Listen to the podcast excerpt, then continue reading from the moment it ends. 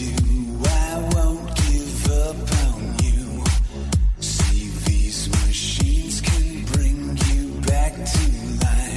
Hey guys, welcome back to another episode of the Man Talks podcast. Uh, this is Roger.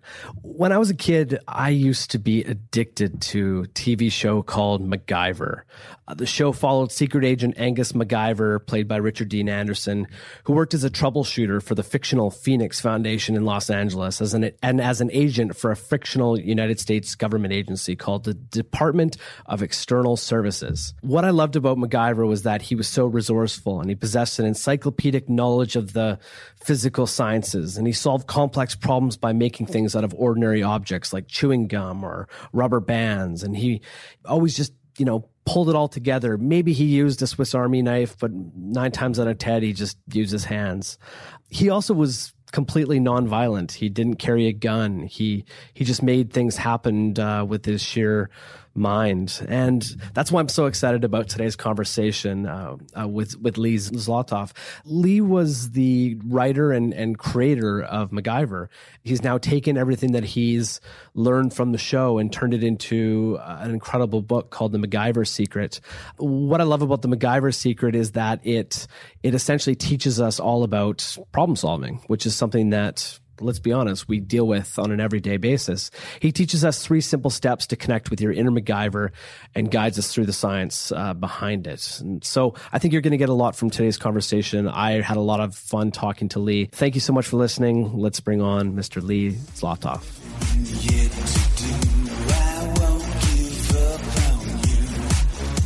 Hi, Lee. Welcome to the Man Talks podcast. Thank you so much for joining us. Thanks for having me, Roger. Before we get started, we always love to ask our guests the same question. Can you share with me a defining moment for you? Defining moment for me. Wow.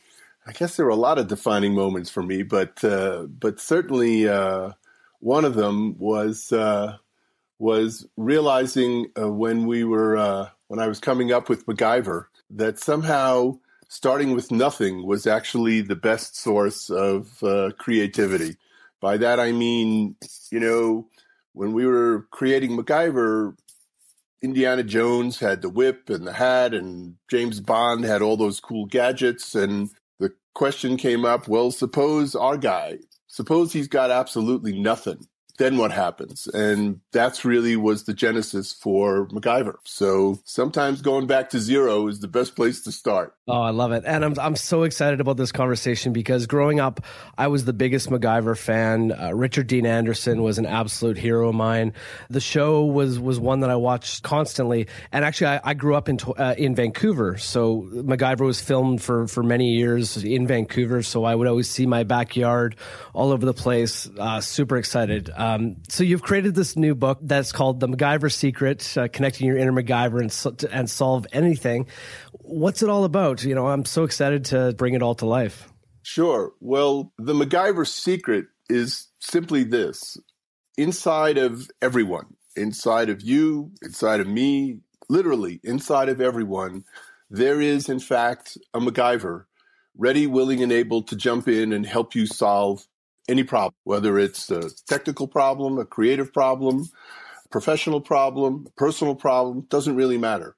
Any kind of problem you have, it turns out you have this amazing inner resource that you can tap into to help you solve that problem, which, believe it or not, is better than the way we're normally taught to solve problems, which is using our, for want of a better term, conscious mind or that hamster wheel of thoughts that starts when we wake up in the morning and goes all day long until we finally fall asleep at night. That's the part of the brain we're, we're used, we're taught to use to solve problems. And it turns out that's not really the best part of your mind to solve problems. And the MacGyver secret is one, you have this amazing inner MacGyver resource that you can tap into whenever you want. And two, basically, there are three simple steps that I can teach you to tap into this deeper inner resource. And all it takes, believe it or not, is a pen and a piece of paper.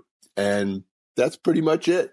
So that's in essence what the book is about. The book teaches you how to do it. I'd love to dig into this three step process because, you know, I, I'm, know I'm not the only one who feels this. As somebody who works in in sort of in a service industry, I'm constantly under pressure to to solve problems and perform. But but my clients are are wanting higher quality, but for less time and less money. So I'm constantly under pressure to come up with with the right idea. So what would be that three step process in the MacGyver secret? It's so simple. It's it's almost laughable. But step one is simply this: write the problem down, and it's better to do it, believe it or not, in longhand than it is to type it into a computer or a tablet or a phone.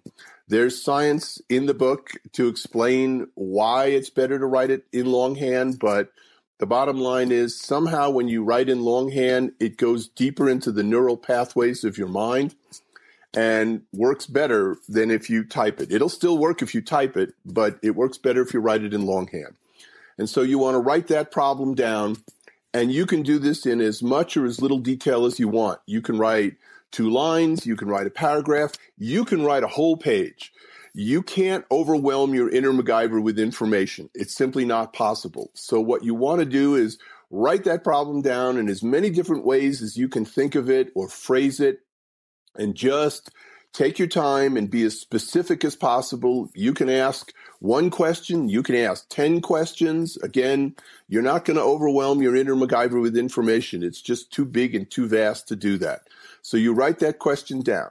And then you take a breath and you say to your inner MacGyver, or whatever you choose to call it, you don't have to call it your inner MacGyver. You can call it George or Frank or Shirley or your higher self. You can call it anything you want. But you say to that inner MacGyver slash subconscious, okay, I wrote the problem down. You're going to work on it. I'm going to get out of the way. And when I come back, I expect an answer. And then you put that problem aside and you forget about it. And step two is you go do something else that keeps your hamster wheel conscious mind occupied. So that could be almost any form of exercise, go for a run, go for a walk, shoot baskets, go for a swim, go for a bike ride. That can be, you know, you can cook, you can clean, you can garden, you can, you know, learn, you can do an adult coloring book. There's literally no shortage of what we call incubation activities what you're looking for is something that keeps that hamster wheel preoccupied so it's not thinking about the problem. You've let your inner MacGyver work on the problem and you've just gotten out of the way. There's really only four really poor incubation activities that won't work. You can't watch TV, you can't read, you can't play super intense video games, and I'll explain what I mean by that in a second and you don't want to involve yourself in a lot of conversation, whether it's person to person or over the phone or texting or emails. Those four things will not work as incubation activities. So when I say highly intense video games, I mean like World of Warcraft or Call of Duty. If you want to play Candy Crush or Tetris or Angry Birds or Pokemon Go, those are all fine. Okay. But ones in which you're subconscious or your inner MacGyver has to create a whole universe for you, which is what happens when you're either watching TV or reading or engaging in a lot of conversation. Those kinds of video games will not work as incubation activities. Otherwise, there's literally no shortage of things you can do. You know, you can take a shower, you can go for a drive. I mean, any of those things will work fine. They just, you just want to keep that hamster wheel of your head preoccupied so it can't get in the way of your inner MacGyver solving the problem. What are some of the incubation activities that you like to do? So I used to build models. When I developed this method, you know, I was writing for television series and I had to come up with an enormous amount of creative material under very tight deadlines. And the best stuff used to come to me when I was, you know, driving or taking a shower. So initially when I'd get jammed up in the office, I'd jump in my car and drive around Hollywood looking for a shower. You know, this was not a particularly efficient method, but you know, when you're desperate, you do what you need to do. What, what about a car wash? Yeah, well, okay, a car wash. I don't know that that would work to tell you the truth, but anyway, um, so what I did instead was I put a workbench in my office and a whiteboard. And on the whiteboard, I would write my questions and my answers. And the workbench was to build models. So, you know, build the Empire State Building out of paper. I built every kit they had for a monument around the world. I built the Taj Mahal. I built the Vatican. I built the Brooklyn Bridge. I mean, literally, who needs a Brooklyn Bridge made out of paper? But I built it not because I needed the models, but because the models did the same thing as showering and driving did, which is it kept my hamster wheel head preoccupied and it allowed my inner MacGyver to solve the problem. So that's the kind now I tend to do, you know, sort of small remodeling projects around the house. I love to cook, so I cook. Cooking is a great incubation activity. Push comes to shove if I need to, I'll clean, you know, vacuuming, that works great. So anything that's kind of keeps you preoccupied so that you can't think about the problem. So you have to pay attention to what you're doing, but it doesn't really use up a lot of your mental resources. And then step three is after usually a set amount of time, and I generally recommend at least an hour to four hours, so certainly when you're getting started, you come back, you look at that question that you wrote down, you say to your inner MacGyver, okay, what do you got for me? And then you simply start writing anything at all. You can write the Star Spangled Banner. You can write Mary Had a Little Lamb. You can write what you want to have for lunch. You can write why you love your boss or why you hate your boss. Just physically start writing anything. And within 30 to 45 seconds, those answers will start flowing out from inside you right through the tip of your pen. And you just keep writing until you're convinced you have all the answers to the question. And those are really the three steps. I mean, sometimes you'll get back more questions, and it's okay to turn right around and then ask those again if you're inner MacGyver. Um, because if it's asking you questions, or it's, if it's giving you back questions, it's going, I need a little more info to kind of focus in on what it is you really want here. But in effect, what you're trying to do, Roger, is establish a working dialogue with your own inner MacGyver you're trying to start communicating with the part of your mind that, believe it or not, is there 24 7. It never goes to sleep. That's what's dreaming when you fall asleep. And it is always trying to help you. You just don't necessarily know how to connect with it.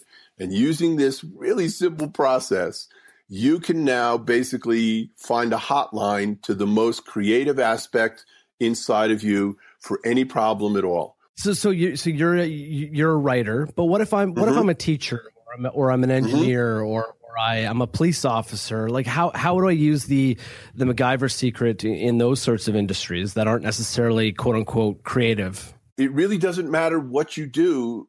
All it matters is, do I have a problem and do I want a better solution to solve that problem?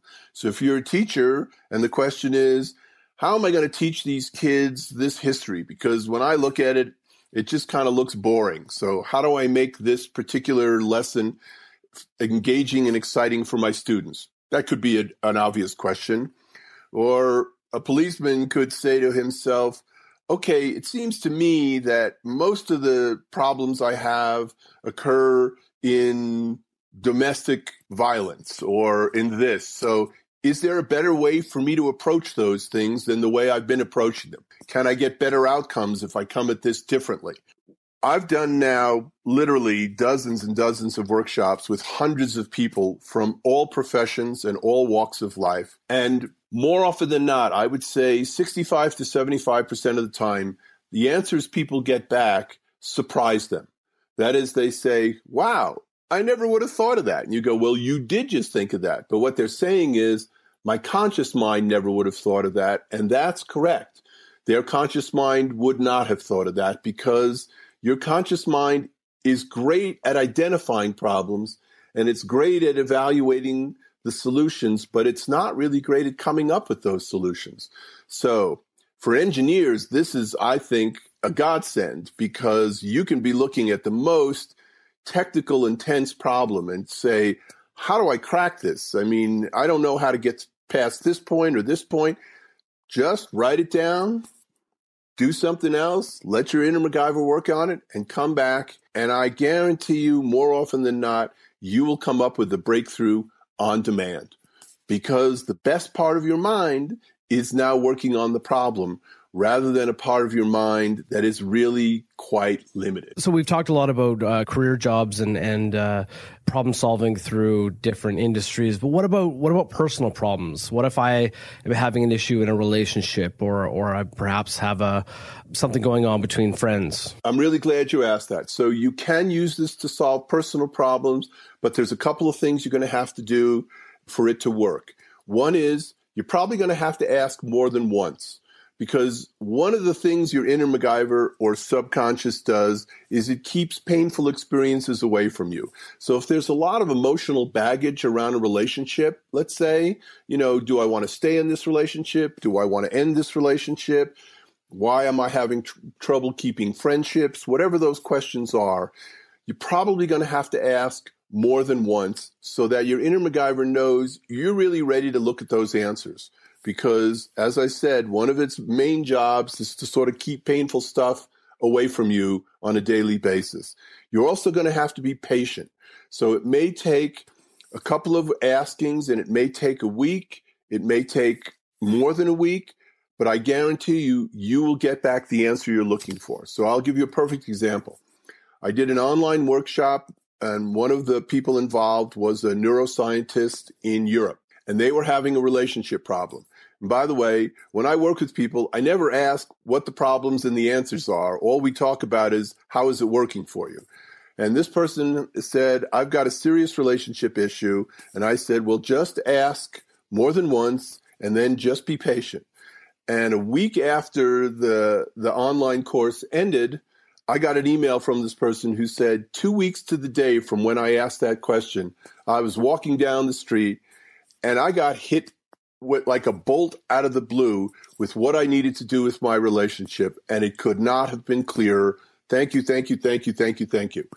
So I said, Well, you don't need to thank me. I mean, you knew what the answer had to be. You just had to give yourself time to see that answer, and you just had to have the patience to know that it was going to it was going to come. So if you're dealing with intense personal problems, you will in fact get really good answers you just have to ask more than once sometimes, and you have to be patient. So you mentioned you you're you're conducting all these workshops. Uh, what are some of the other results that you've seen from from the, the, the you know from the book and from the teachings of the book? Well, for me and for others who have been using this on a regular basis, one of the most empowering results of all this is that when you realize that you can get the answers that you need whenever you want them, it just starts to eliminate stress from your life in general because in effect you go well i've got to come up with a solution to this and then you realize yeah but it doesn't have to be me the ego i me it just has to be that deeper inner MacGyver subconscious part of me. And it always has an answer, and the answers are always really good. So, what starts to happen is you begin to kind of relax and all of the stress that we normally associate with our jobs, I got to get this thing done, or how am I going to figure this out, or what am I going to do about this relationship? All that stuff starts to kind of go away because you know I can get a great answer whenever I need it. And and the answers make sense and they work. And they're, by the way, designed perfectly for me because they're coming from inside of you. I'm not telling people I have the answers to their problems. I'm telling people they have the answers to their problems. And all they have to do is use this very simple system and they can access that those answers that they need. So one of the great sort of side effects of this is you become a lot more relaxed, you become a lot more confident, you kind of become fearless because you go, well, whatever it is, I know I can get a great answer to it. So there's no reason to be afraid.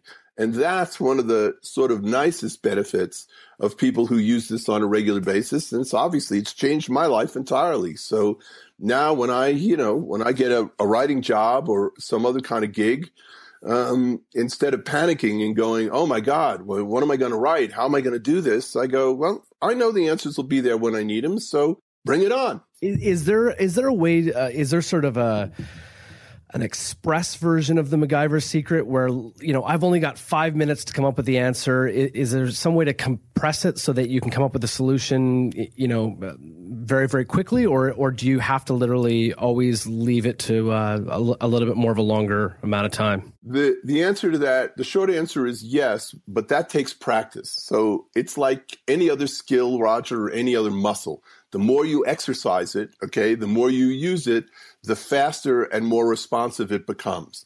So you can go to the MacGyverSecret.com website. You can download free. There's a free quick start guide. There's also a free mini video course. So you can try this thing out. You don't have to buy anything. You know, you can just go to the website and try this stuff and see if it works. And then if you feel like buying a book, we're also working on an online, you know, a longer online video course. Great. But really, I just want people to try this. So I can come up with answers in you know, between five and 10 minutes, but that's because I've been doing this for, you know, three plus decades, Roger. It takes practice in order for you to come up with solutions on really tight deadlines like that. If you hmm. think the first time you try this, you're going to get an answer in five minutes, it's just not going to work because you haven't developed that dialogue with that inner MacGyver. Okay.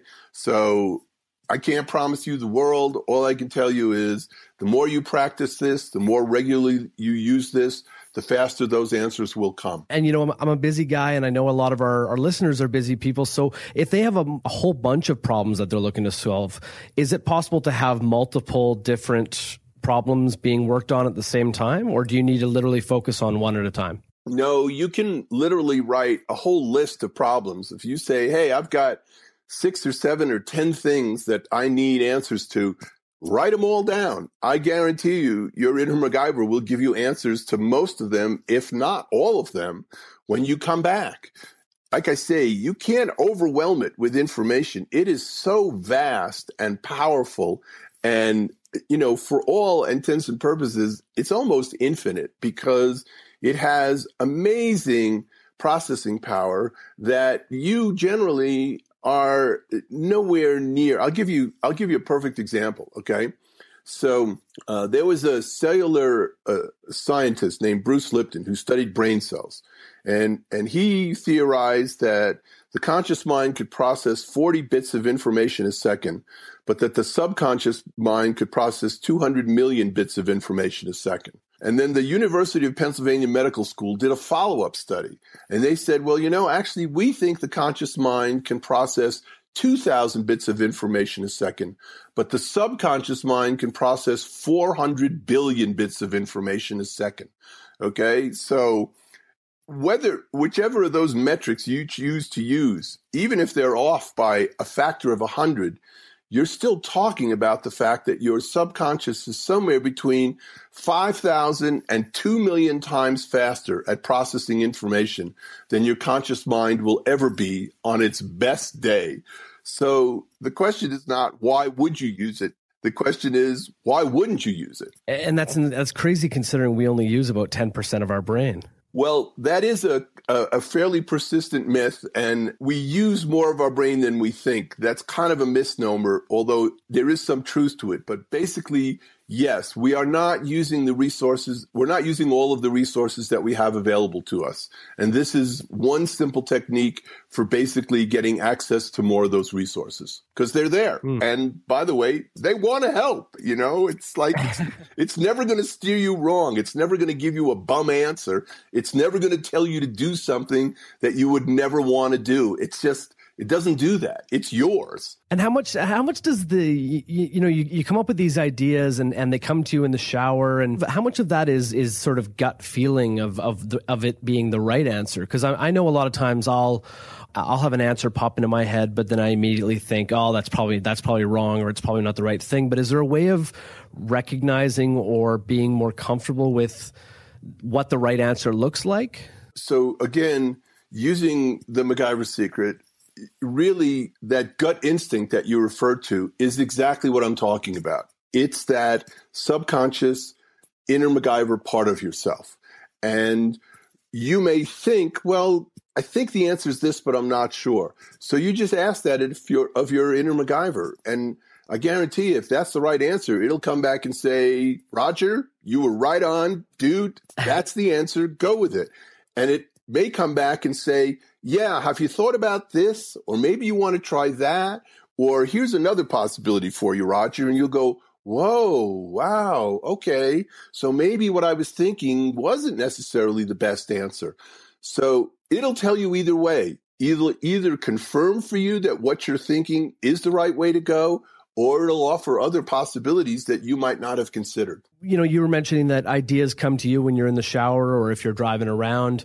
What do you find to be the best way to capture your ideas and your solutions as they come to you? Because, you know, we don't always, uh, uh, you know, we don't always have easy access to something to, to, to keep track of what's coming into our heads. I know there's famous stories of, of comedians, you know, Jerry Seinfeld keeps a pad of paper next to his bed and, and, uh, I, I know there's reporters that always keep notepads in their pockets. But what do you do to capture your, your thoughts? Right. Well, that's why I kind of came up with this method because, you know, if I was driving or taking a shower, it wasn't particularly easy to sort of write those things down. And the whole value of this is you get the answers when you ask for them, not when they happen to show up.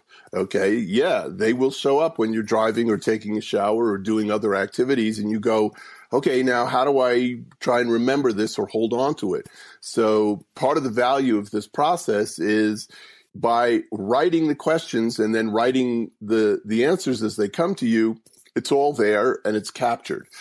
What I do if I get an idea when I'm driving or showering is I just attach it to the problem. So if I come up with a solution and I go, oh, I was trying to fix this thing and I couldn't figure out how to do it. Suddenly it occurred to me, maybe I needed to take this thing out. So what I do then is I go, okay, the problem was X and now I have a possible solution. Let me marry those in my mind. And so when I get out of the shower and dry off and have time, I can go back and try that solution to that problem that's just sort of a mental trick. You know, that's kind of a memory trick, basically, and anybody can use that. The more you want to try and remember something, the kind of the more outlandish you make that connection so that it's easy to call back on. So, for instance, you can use napping or sleeping as your incubation activity to solve problems. The tricky part with that, as you just pointed out, is how do you make sure you hold on to the answers? Because you can come up with a great answer in your sleep and then you wake up and you go, Oh man, I knew I had the answer and it's gone. So in those situations, you could still use the MacGyver secret exactly as I described. You just have to say to your inner MacGyver, make sure you remember the answer for me when you come up for it. So it's not enough just to give me the answer. You have to help me remember it because I may be sleeping when you come back to me with the answer or I may not necessarily have something, you know, immediately handy. But if you do that, then yes, I suggest you either write the question right before you take your nap or you go to sleep at night and you keep that notebook and pen on your night table so that as soon as you wake up, you can just start writing and capture those answers quickly before they disappear. Very cool. Uh, Lee, you know, we got to start wrapping up soon, but before we go, I wanted to ask you a series of fun rapid fire questions, and I'm wondering if you'd be up for that. Go for it. Perfect. So, first question What is your favorite part about being a man? Wow. Um, reaching across to figure out what it is that's going on in women. I mean, I love women. I have, yeah. I, I mean, they're fascinating. They're totally different than we are. And yet they seem to share a lot of the same things that we do.